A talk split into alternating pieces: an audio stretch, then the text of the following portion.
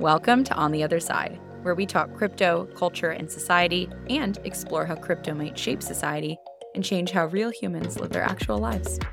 Well, I am here with Parker J. Pachirad from uh, the founding team of Boys Club, also an early stage investor in the FinTech Collective's DeFi fund. Parker, I'm so excited to have you on the pod.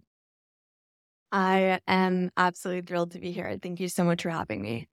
Of course. I cannot wait to dive into Boys Club and all of the things that you have been up to. But maybe before we do that, you can give a little bit of background on you and how you fell down the crypto rabbit hole. For sure. So, obviously, my name is Parker. I'm an early stage investor in both crypto startups and tokens. And then I'm also a DAO builder and DAO contributor on the founding team of Boys Club, which is a mm. social club, a DAO, a community driving the future of culture in Web3. How I got into crypto, very unique story, I think, but I think that's true of everyone in crypto. Like, I love talking to people about, you know, how they got into the space because everyone came from such different experiences and places. For me, growing up and throughout school, I was never exposed really to tech, finance, like entrepreneurship, really any of the things I'm doing now. But somewhere between like my freshman and sophomore year, in university, I started reading about the ethics of AI. And for some context, I was attending a liberal arts school studying something called critical theory, which is sort of like an interdisciplinary field that sort of combines anthropology, philosophy, critical legal studies, um, and other fields, but very focused on social equity and justice.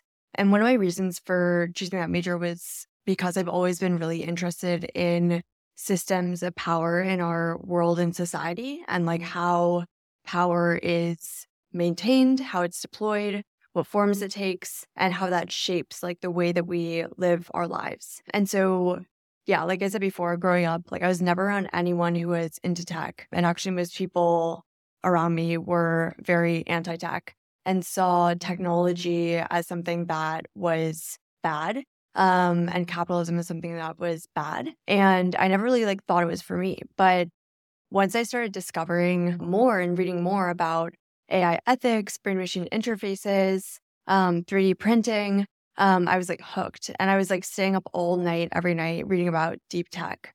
Um, and I don't know if you've ever had a crush, you probably have.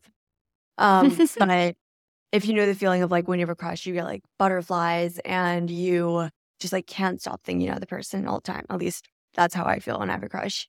And that's how I felt about about tech. When I was actually making a lot of connections between like what I was studying and the opportunity that I saw for bleeding edge tech to have an influence on the world in a positive way.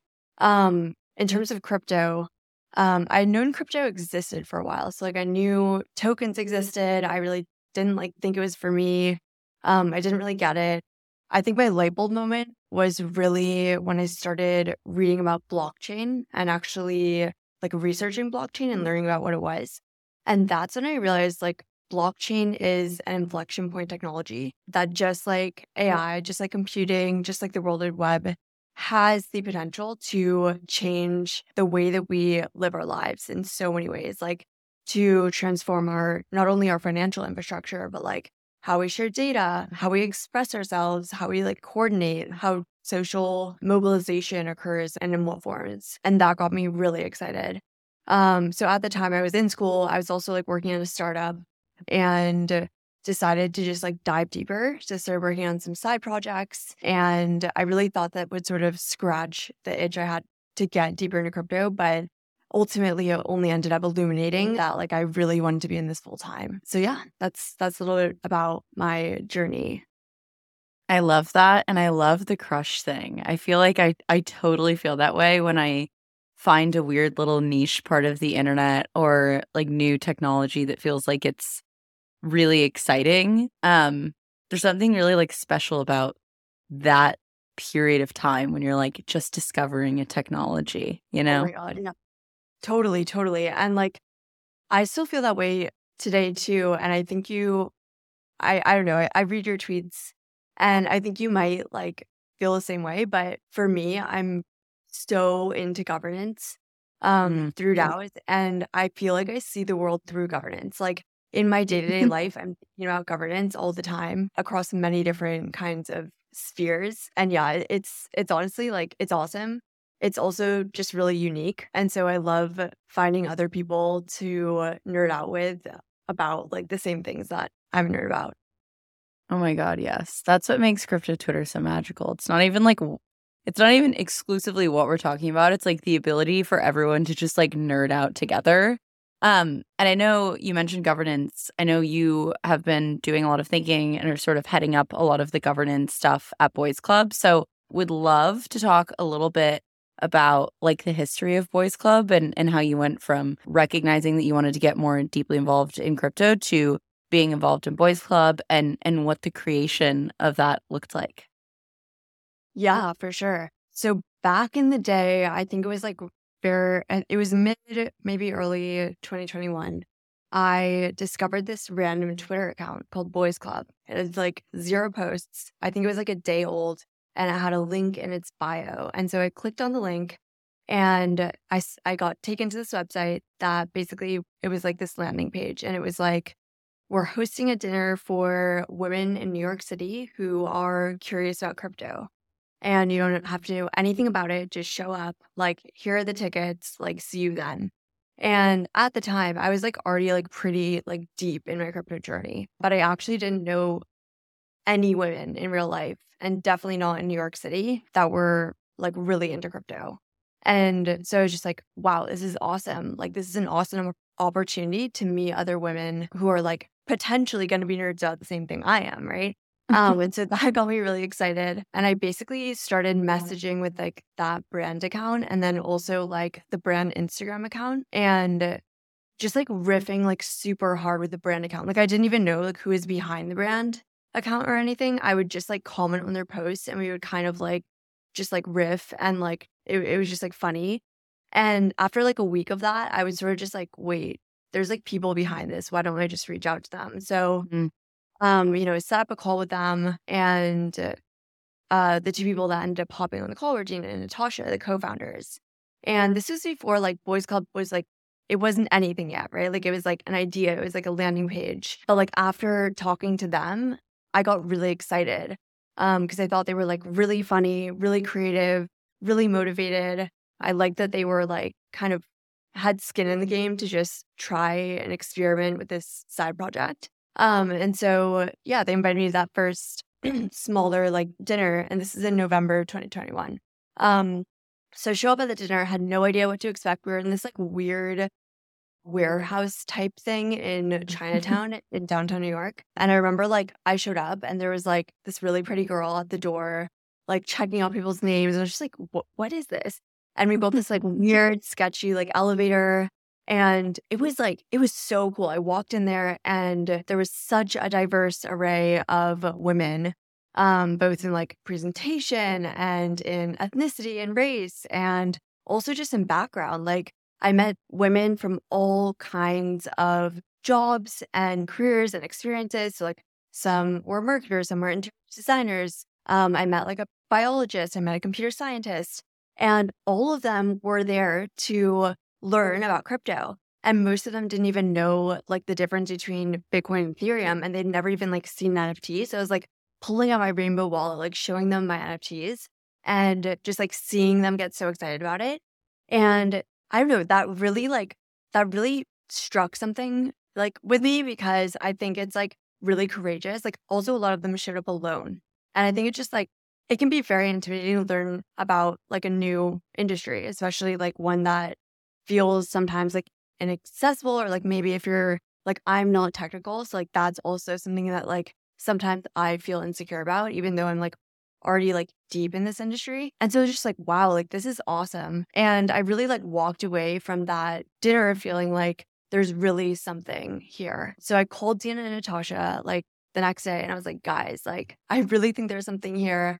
I think this is something that we can scale into like something really big. And I think this is something that we can also um, use to drive a lot of impact. And I want to be on your team. I know it's just you two, but like, please, please, please let me like spend all my nights and all my weekends on you. Like, here are my skills. Here's what I'm good at. Here are the ideas I have for like the first next steps of like what projects I could work on. Like, are you down? And they were like, fuck yeah. And I was like, fuck yeah. And then like that week we like assembled like a core team. And from there, I mean, a lot has happened. We've grown our community. We've grown our DAO, which I'm pioneering, like the design and execution of our DAO. Um, and our DAO is currently like our contributors, like our contributor team. And then we also have like shipped and launched a ton of awesome projects. So, like, just to name a few, we recently launched a grants program. We had a product studio. We have like product office hours, pitch workshopping sessions. We also did like a community built and driven NFT launch to fund our DAO treasury, which was a really awesome experience. Um, and most recently, our zine, which is physical and digital, um, and really cool. And like one of the coolest things as well is like in in listing all these projects, like I probably worked on like one or two. Um, so like everyone in Boys Club is like working on different things, and I really I think that's really cool too. But yeah, happy to like also dive deeper into the DAO and like how that got formed. But that's sort of like a high level overview. Yeah, I really want to talk about both the DAO side and also I feel like Boys Club is becoming this sort of media production house and is absolutely killing it on that front. So I want to touch on all those things. But before we even do that, hearing that story is fascinating and hearing like your excitement and that like just energy, like I can almost feel it when you talk about it. And I, I think there's something really special about that. And what I've noticed about Boys Club, I feel like you guys did this from the start.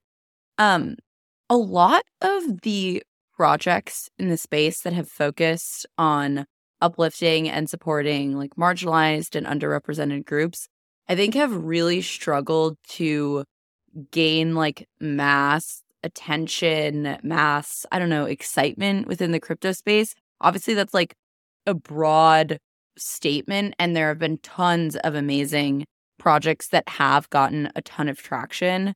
But there is something unique to how I think Boys Club approaches this stuff. And so I'm curious, like, broadly speaking, how you think about the way that you all decided to position Boys Club to be this, like, very culturally relevant project.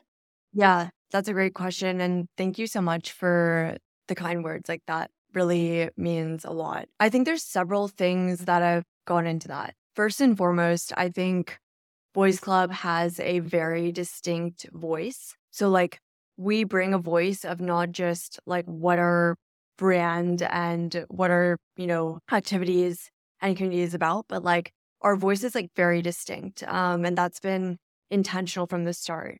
I think everyone on the core team is really funny, really witty, like absolutely has like a meme driven brain. And so that's definitely helped a lot to contribute. We also have a lot of people on the core team who have a lot of experience in branding and marketing. But I think, like, even departing from that, right? I think one thing that we've also really focused on is world building, right? So, like, to build a good brand, in my opinion, you have to build a world and you have to be a good world builder. And that's true of community as well. And what does that mean? It means you're not just building a brand or like awareness around the most immediate activities that are associated with said brand, but you're building a kind of like vision and ethos and vibe. And it's like, it's so much bigger than itself. Um, so I think like having a distinct voice, like having a sort of orientation towards not just thinking about building Boys Club as a brand, but building it as a world, and then also building in public one thing that we've focused on a lot has been like a big emphasis on transparency um, and a big emphasis on just like shipping and seeing what works and seeing what doesn't and doing that in public. And for me personally, like that's been really scary. Like I'm I'm someone who likes to feel like the product or thing that I'm shipping is like absolutely perfect before I put it out into the world. And that's been like a big like learning and growth moment, actually, like working with my team. But I think doing that in public as well has been big. And then I think, like, also just our intentionality around being really receptive to our community and bringing our community in to participate in building what this is, both in like very practical ways like like we just had like our DAO rush where people are applying to join our DAO and join like and become a tr- contributor boys club but also just in like being really like honest and transparent and having feelings check-ins and allowing community members to like pitch their ideas and then running with them. And then one more thing that I'll say is I think another thing that has differentiated boys club and that I feel like is a really important part of what Boys Club is, is that although like the sort of mission and impetus behind Boys Club does have to do with this desire to bring new people into into the space and also to really create like a- an opportunity to invite people into the space who haven't had a chance like historically to participate in what we think is like going to be like the future of technology. We're not a women's group. We're not a sorority. And actually, like, although it might sound kind of counterintuitive, like, we're not really about like identity politics at Boys Club. So while we have like a design focus towards women and non binary individuals, we're welcome and open to everyone. And I think that's really important because to us, like, our vision of inclusivity is is not creating a space necessarily for an exclusive identity group to participate together. Although there's definitely mm-hmm. merit in that and like definitely respect the other organizations in the space mm-hmm. doing that. But like our vision of inclusivity for Boys Club is to create a space where we are really including everyone. It doesn't really matter what your gender is. It doesn't matter what your identity is. Like honestly, we don't really care. And we have all kinds of people like in our chat, all kinds of people at our events. And we've made a very intentional push to partner with men as well in the ecosystem. And so, like, that's been awesome too. So, I think like Boys Club is more just for like values aligned individuals that understand the ethos behind what we're building, but we're not building for a certain demographic or a certain identity, like label or group. We're building for everyone who is value aligned and like who feels inspired or motivated or excited about like this vision and doing so in like a way that is fun and playful and edgy and kind of like provocative and like sometimes kind of based. And so I think like having that distinct voice is also a big part of that. Yeah, I love that. And I love the call out around like there's totally, you know, space for focusing on some of, of those specific groups and sort of being exclusive about that. And then there's also space for like inviting more people in. And I think Boys Club has done such a good job with this. Like even the the whole like, you know, having like Stani in the the zine and it being like DeFi Daddy and and selling like merch. And I, I just think you all have done such a wonderful job creating that space and making it feel super fun. Um, so like big props on that. But also, you mentioned um, the rush that just happened and sort of building this community of people. I'm super curious when you think about what Boys Club looks like across these sort of different like groups. It sounds like you kind of have like contributors, you have community members, you also have more of like a core team. What does that breakdown look like?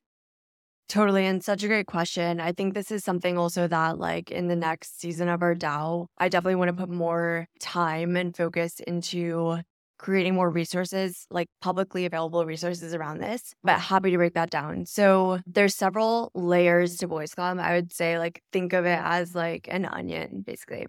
So like the first layer is like our audience. So this is like people that maybe you listen to our podcast, maybe you follow us on Twitter, Maybe you follow us on Instagram, maybe you follow our newsletter. You're getting our content and you're like listening to it and consuming it. The second layer, which I would say like there's a very high barrier to entry for is our community. So that is everyone in our Discord. We have a merit based application. We don't, and I don't think we'll ever financialize our, our application or membership, but we use our application as a way to look for the kinds of members that we're trying to attract, which are people with high ownership. We also look for builders specifically and people who have a high openness and high curiosity to learn. And then we also look for people like who bring different experiences and insights to the table. So we don't shy away mm-hmm. from bringing in people who might not be like maybe it's not even obvious right that they'd be a good fit for boys club but but trying to bring in people of all kinds of different backgrounds and political affiliation and life experiences and orientations so that's sort of like the next layer. So audience community and then i would say like the third like more inner layer is the dao. So the dao is boys club's team. It's everyone who's contributing on boys club day to day making Boys Club what it is and just like keeping it alive. Like everything we do, none of it could run without like this team, basically. So within the DAO and within like the DAO team, that's segmented into four different guilds. And guild is just like a code name for team.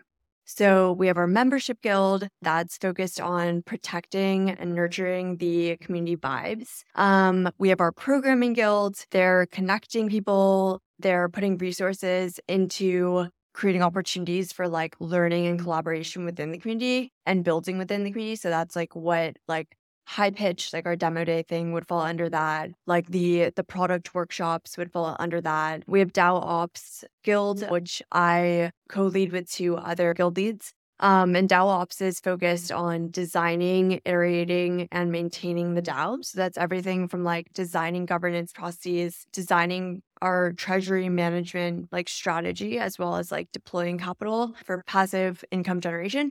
Um, and then also everything beyond that. So, designing the organizational structure of this team and DAO and designing the protocols and expectations around contribution and so on and so forth.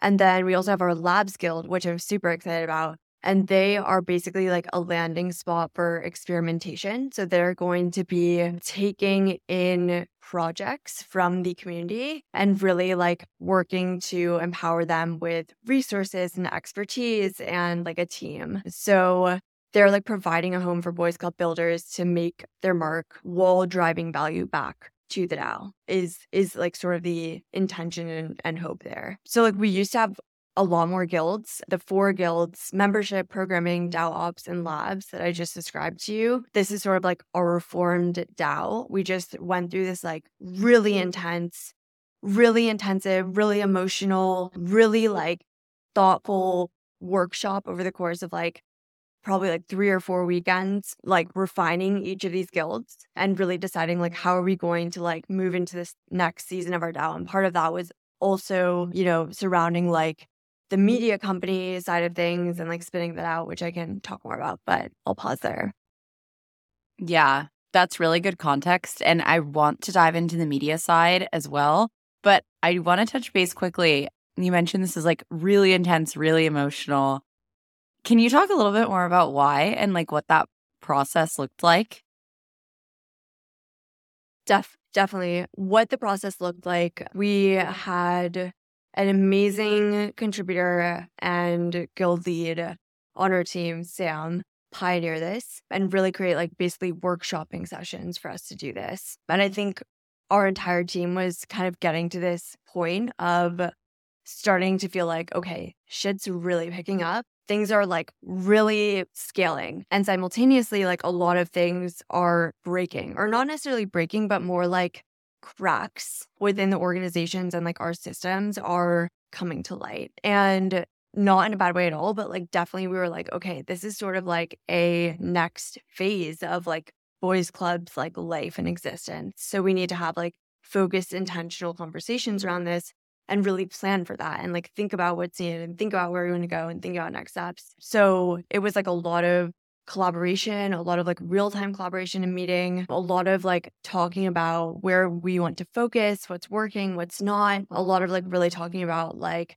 how do we best move into this next phase of growth and what does that look like and what does that look like in terms of the org structure as a whole? What does that look like in terms of how we talk about boys club?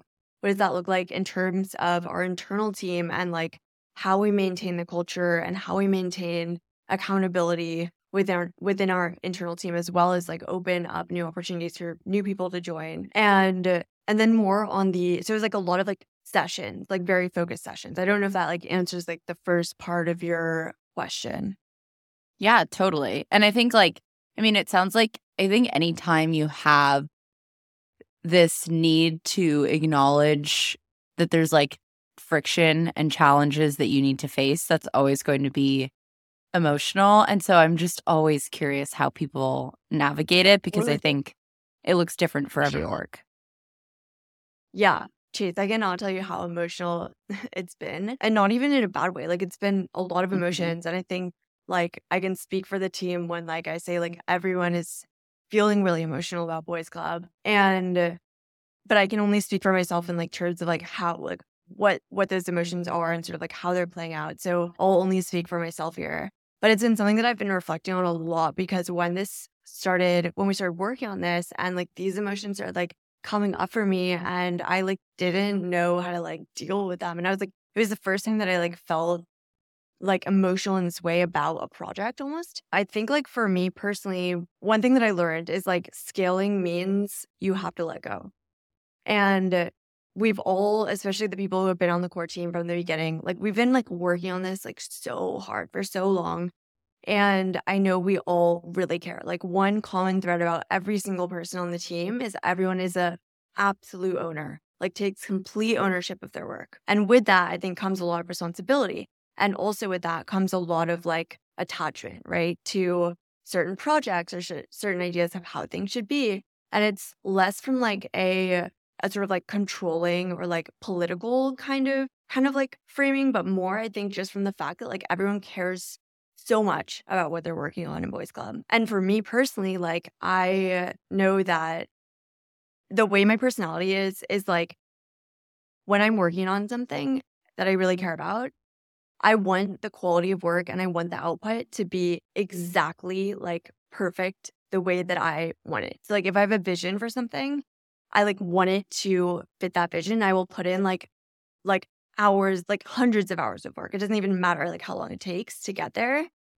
before like delegating it to someone else who who like might not, you know, like fully execute it in exactly the way that like I planned.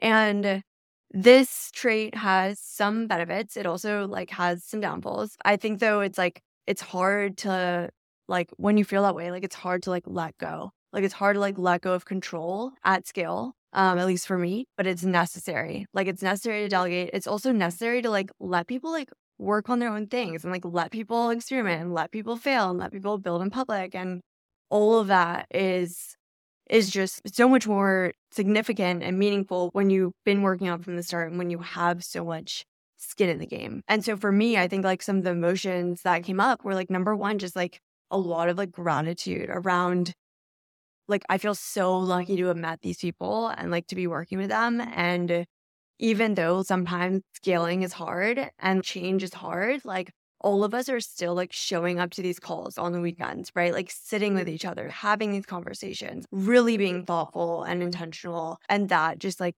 shows so much. And it also feels so special to be working with people on something that you all really, really, really care about and believe in, like want to succeed.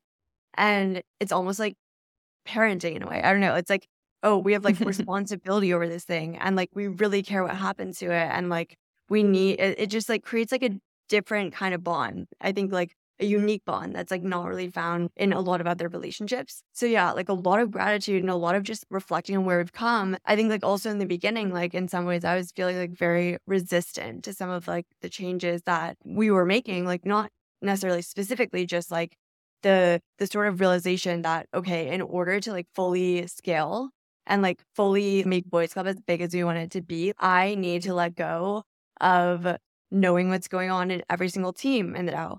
I need to let go of having input on every project that happens. I need to let go of if someone like I'm to give an anecdote, like if someone if we're like talking about making an announcement in the Discord, um, and we're like sharing the copy for that announcement, I will like go into the copy and like make like a hundred edits. Like I care so much about every single. But part of this is like also realizing I need to chill the fuck out and like sit down and shut the fuck up. Like and not and not do that and just let people do stuff, you know? So that's like speaking for myself and like it's still a process. And like I've made memes to like cope about this.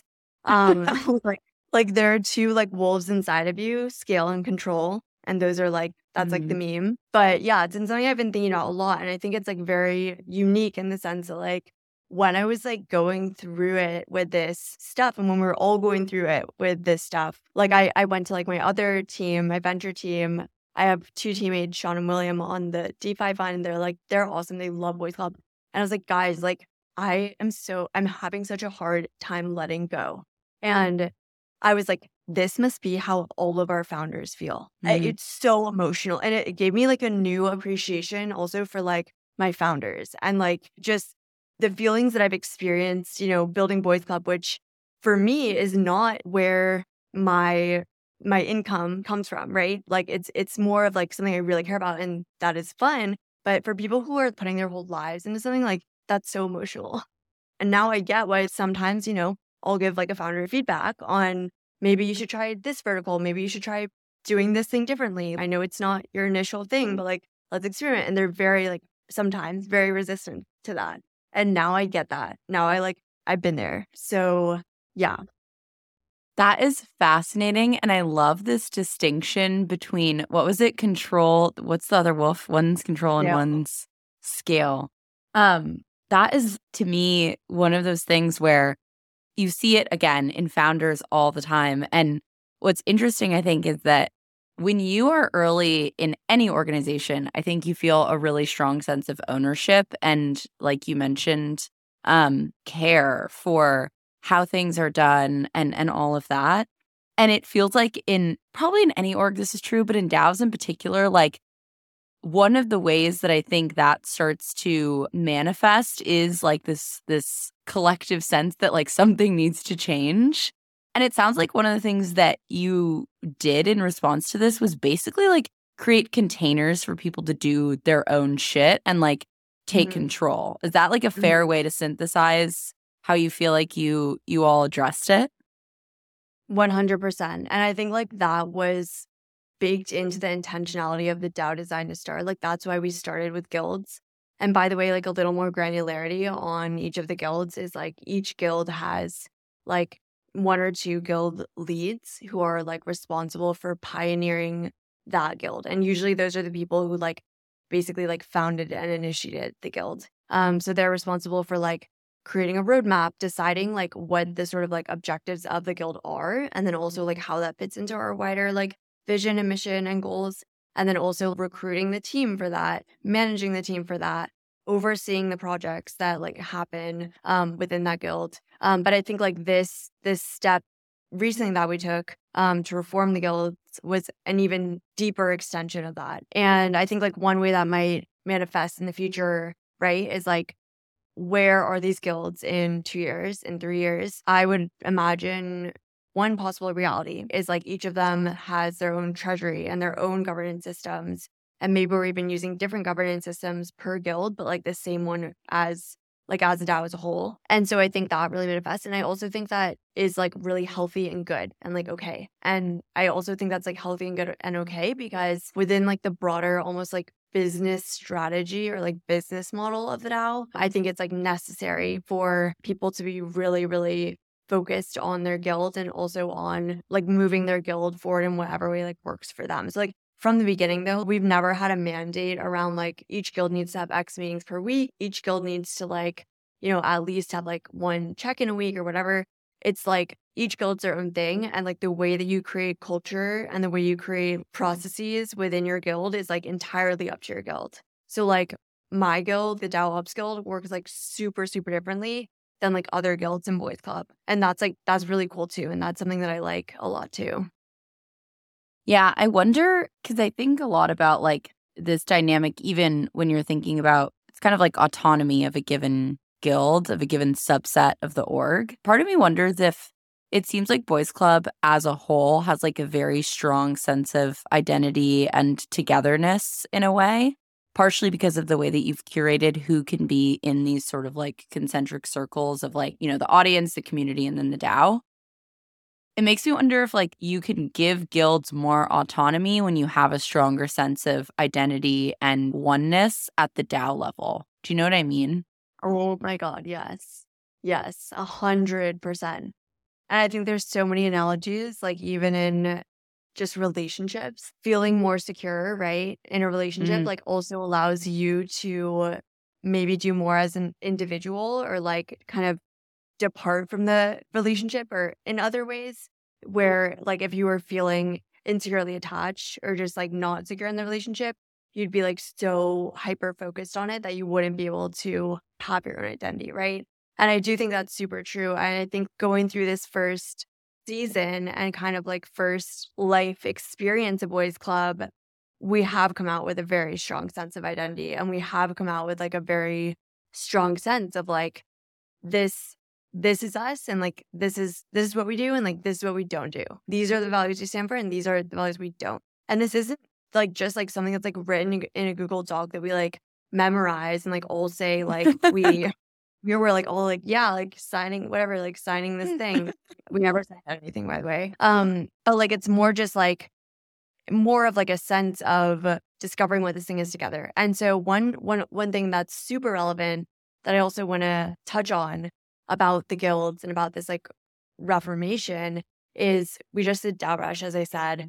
And one of the exercises in preparation for that was for each guild to create like a one pager with like their mm-hmm. mission statement, like what is the guild like for, what is it about, how does it contribute to like the wider vision of boys club? What are the kind of like values or objectives within that guild? And like you know what are the activities? And it was so awesome. We made this like slideshow which honestly like it'd be cool to post online. I don't know like i don't know if we can but i'll send it to you. But like basically in the slideshow each guild has a slide where they have like their their mission statement like their objectives and like I'll just read, like I have it pulled up right now. I'll just like read one to you.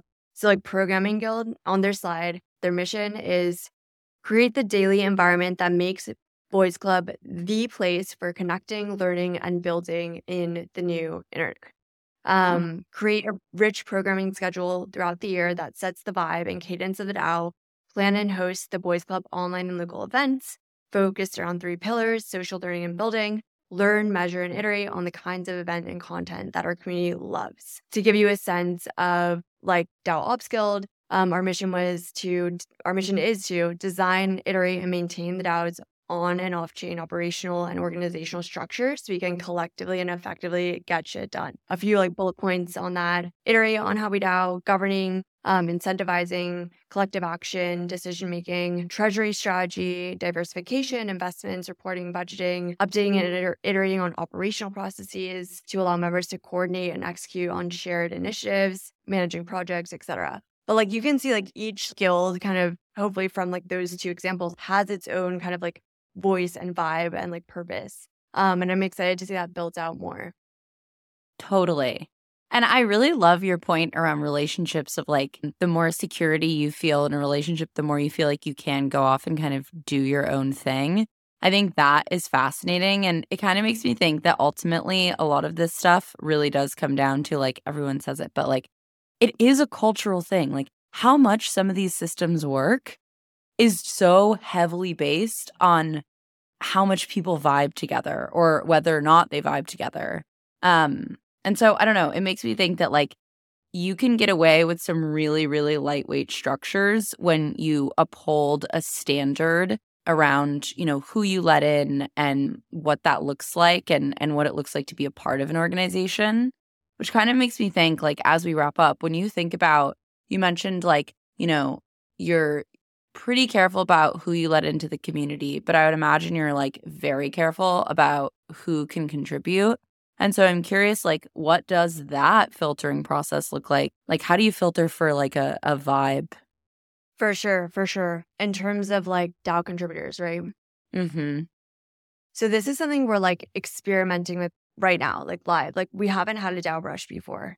Um, so this is like the first formal and like real and like explicit time that we're like, hey, apply to like join our team, you know, which is like fucking huge. Like I'm so excited about it. And like yesterday we had DAO Rush and basically it was like this call that was like an informational session about what the DAO is and then about like each of the guilds and about their needs and what they're working on. And like, oh my God, everyone was like spamming the chat. It was like crazy. I was like, I was just made me so excited. But to get back to your question, I think like number one, the first answer is we're still figuring that out right now. I think also though, we're looking for way more than just vibes. We're looking for skills and experience and and I think like the most important thing though and this does tie back into like the vibe thing you mm-hmm. said is being in a DAO is really hard. And this was literally a slide in the presentation that has like a Wojak meme of like all the Wojaks like putting their hand on like one Wojak's shoulder in this like supportive way. this is just because like working in a DAO is really hard. It's like hard to not have a super direct manager. It's hard when everyone's mm-hmm. working or most most people are working part-time. It's hard when you have questions about something or want to you have to like have a lot of ownership and you have to like make your own decisions and be able to like get things done without necessarily always having external input or like sign off. And one thing that we really emphasize is like we're looking for people who are like self starters mm-hmm. and who are like super high ownership individuals and who are really excited to like have an idea of like what they want to help shape and build within Boys Club, but also people who like there are some like needs, like there's some musts. Like you have to have accountability. Like you have to be really accountable, like self accountable, and you really have to be good at holding others accountable. You also need to have really good communication skills because everything falls apart if not. Like also like relationships, right? Like, and this could even just be as simple as you know, a contributor saying, like, hey, I'm going through a really hard time right now, or I'm going through a breakup, or I'm going on vacation with my family, I'm not going to be online. And that makes all the difference for the rest of the guild and their ability to coordinate and execute. But without without that, like there's there's such a um it, it's harder. It's harder to like mobilize as a group. And so I think like just people with like tenacity and endurance and grit and ownership and enthusiasm, and then also people with with like a diversity of skill sets and backgrounds and experiences in this space. And I think like one point on that as well is like each guild is like really, really, really looking for different things. And so, you know, some maybe are looking more for content, some maybe are looking for operations, like some maybe are looking for more just like advisor, builder type people. Like it really depends. But yeah, hopefully that answers your question. Yeah, totally. One final question for you before we wrap up. Something that I think is fascinating is you mentioned in the beginning, like you got very down the AI ethics rabbit hole. Um, when I think about this idea of like control versus scale, I kind of feel like we're seeing this happen at a very high level in the AI ethics space, which is obviously, I'm just diverging from Web3 now, but I'm so curious how you think about it. You know, like today there was the big open letter about like we need to stop training all AI data sets, blah, blah, blah. I'm curious how you think about something like that in this context of like the two wolves. Yeah. Great question. I will say I'm not an expert on AI ethics anymore. Um, I also like definitely have some I, I've been like reading and hearing about what's been happening over the past few days, but I'm not super deep in the nuances, but I do have opinions. One thought is like, I, like, of course, we should be thoughtful and intentional and just like precautionary around like the potential risks of any technology. At the same time, like, per, for me personally, like, a lot of my values are not aligned with government regulation. And I do think like there's like one question that I would sort of just put out generally to the world right now is like, how often does banning something or like like censoring something like intentionally right? I can't think of the word right now but like like abstinence abstinence. How often does that actually like work? Like usually that mm. doesn't work and usually it actually results in like the exact opposite of like what you wanted it to like kind of like help mitigate, right? I, I would say. And so I think there's like a thoughtfulness there. I also like uh, like I think it's really important that we are thoughtful about AI. And like I've been reading about, you know, the paperclip experiment for a while. It's like obviously there's huge risks, but I also think like I don't know, there's the there's some of it that it just that just doesn't land like like deeply, deeply seriously for me. And by that I, I'll give an anecdote. Like I was listening to like the BBC World News podcast this morning, which I listen to like every day on my way to work. And they covered, you know, this push for like AI, like innovation to slow down. And they had this guy on, this like journalist on, and he was like basically like espouting the position of he thinks like all AI development should be paused or halted for some period of time, like right now, to mitigate potential risks. And one of the sort of like examples he gave of why AI is bad is he like gave this example of this journalist from the New York Times who experimented with an AI and like who the AI basically like told like leave your wife, like leave your family, mm. like be with me, even though he was kind of guiding her in that direction. I was just like, come on, dude. It's like, it's not real. It's literally an AI. And I think that's also part of the danger too, is like, we just, we need to like treat this like it is, which is a technology and not a human. And like, mm. I don't know. I think there's a really like important consideration like there too is like things are going to get weird and bad in the way that like people don't want it to get if we start taking every single thing that like an AI says literally. And I also think there is like one one other one other thought here is I definitely understand and like an I'm very empathetic around sensitivity to like just like beliefs or or sort of, you know, lines of thinking that can be harmful to other people, especially marginalized identity groups. At the same time, like I like the first iteration of like ChatGPT 3 that they put out, like as I'm sure you know, it had all these like self-censoring techniques about what it could talk about, what it couldn't, what kinds of jokes it could make, like what things it deemed like inappropriate, right? So like anything about like body size or weight or race or anything like that. But in doing that, it actually like began to espouse in incorrect and factual information. And I think there's a real danger in designing technology and designing AIs solely based on one person's or like a small group of people's beliefs systems. And I think like the question that I would pose for people who disagree with that to consider is like, what would happen if the people who had opposite political views as you um, if they were the ones designing this AI and deciding what was censored versus not, what was appropriate versus not. Like they probably wouldn't like that. And so like there's also like this other thing that happens when ChatGPT 3 like censored itself is censoring itself in that way, which is like AI becomes only like useful to the Western world. So for example, like when you would ask like this ChatGPT 3 a question about another country that involved like sensitive topics, maybe around like the Western world and like our current like political climate and beliefs, like it would often like refuse to answer those questions or like it would refuse to make jokes about certain countries and it would refuse to comment on certain things that were factual, right? About other countries. But like what this did in practice is like it actually like limits and like disables people in other countries to use this technology because it's not relevant to them and because it, it doesn't serve them and it serves only like Western beliefs and Western kind of ideas of what's appropriate, which in this case sometimes means like completely not even talking about another country at all. And like, I think there's a huge danger in that too. So, like, while I like agree with like the intention behind like wanting to be thoughtful and like respectful of like the like the context of like American history and like the oppression and marginalization and like horrible systems that have happened in them and not like driving that into the future.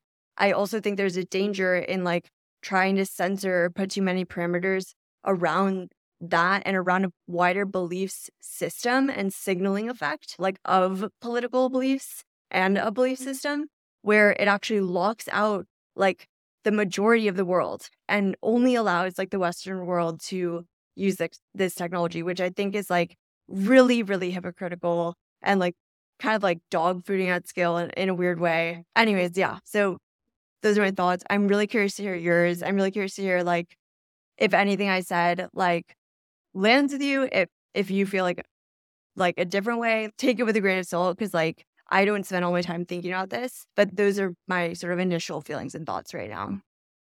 I think that's fascinating. There are two things that stand out to me that I'll just call out before we wrap. One of them is the exact dynamic that I think you're kind of getting at is this this tension between control and scale, like the idea that um, adding a ton of parameters. And I don't think about this stuff nearly as much as you have or as a lot of other people do. But I think that's like a, a fascinating, again, calling back to that dynamic. And then the second thing that I think is really interesting that you said is this idea that, like, about that guy who, like, basically baited an AI to tell it something fucked up and then said, look at what the AI did. Like, I think that there's a really interesting dynamic here where we totally are like like gaslighting AI almost where we're like and and that alone I guess is treating it like a human but in the sense where we're like or or I guess we're treating it more like theatrics maybe is a better way to think about it but we like set up this whole show right? We try to get AI to perform in a certain way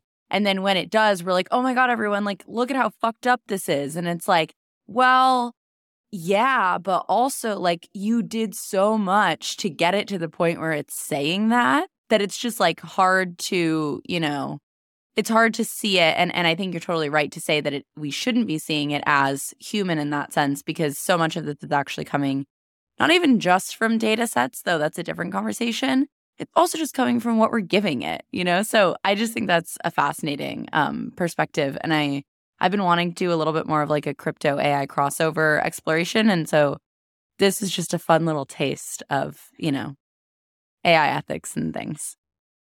Okay, we love this. We love this. I think it'd be one idea, just like I don't know if you like care about my input, but I just had no. I love it for the pod for your pod. So like basically, like one idea is like inviting like people who are working on AI or in AI and people who are working in crypto but like have some similar like thread or like have some similar like interest in like what they're building or what they're like thematically interested in to like talk about that topic and talk about how it relates their industries and kind of have like a back and forth.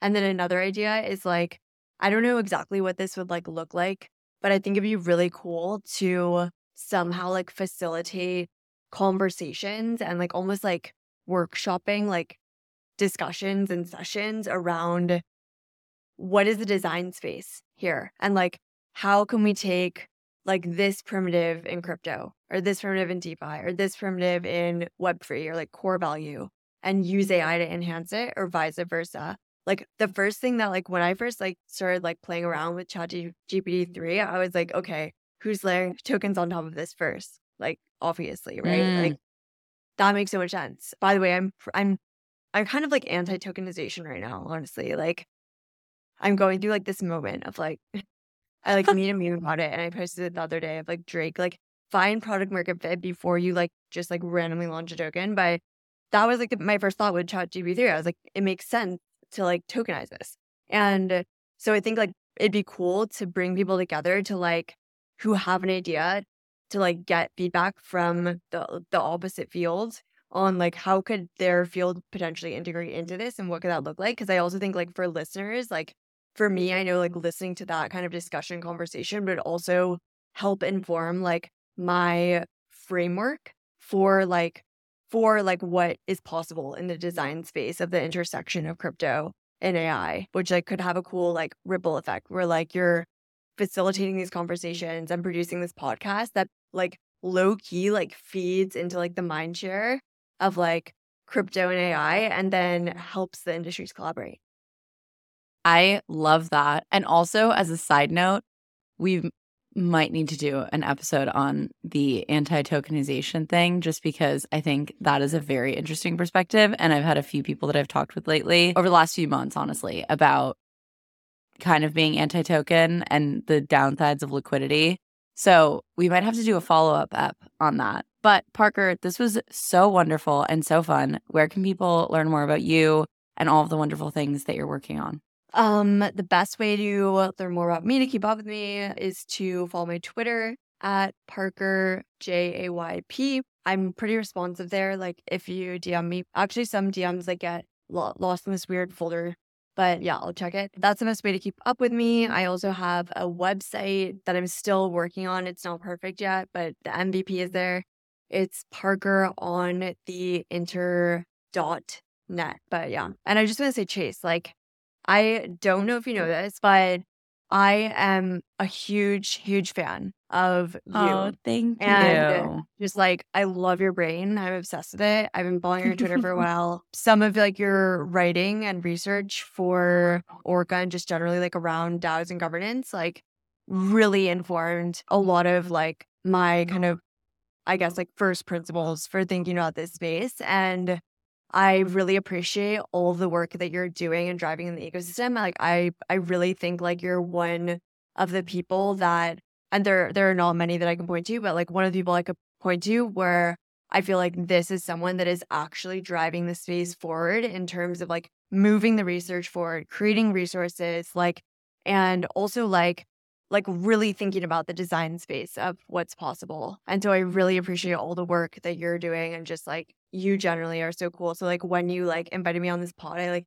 I texted Dina and Tasha. I was like, oh my god, like she's invited me. like, like, like yeah. So uh, Oh, well, I so appreciate that. It means so much and really truly have been loving everything that you guys have been doing and and watching from sort of Twitter and you know you and I had a conversation a while back on on some of the boys club stuff. So really truly like love what you're doing in the space and honestly we might need to make a part 2 with Dina and Natasha and just do it all. Bring everyone on. I'm so down. I'm so down to talk about the token thing. I have a lot of feelings around that. Let's do it. well. We're we're doing some Let's anti-financialization. And Honestly, we can use it in the space. Um, but thank you so much for coming on the show. This was truly so much fun. this is wonderful. Thank you so much for having me. If you like what you heard, please make sure to rate and subscribe to the podcast. I always forget to do this for podcasts I like, but it's actually super useful. Also, if anything resonated with you or if you want to continue the conversation, hit me up on Twitter. I'm at Chaser Chapman. I absolutely love talking about these things. Thanks again for listening.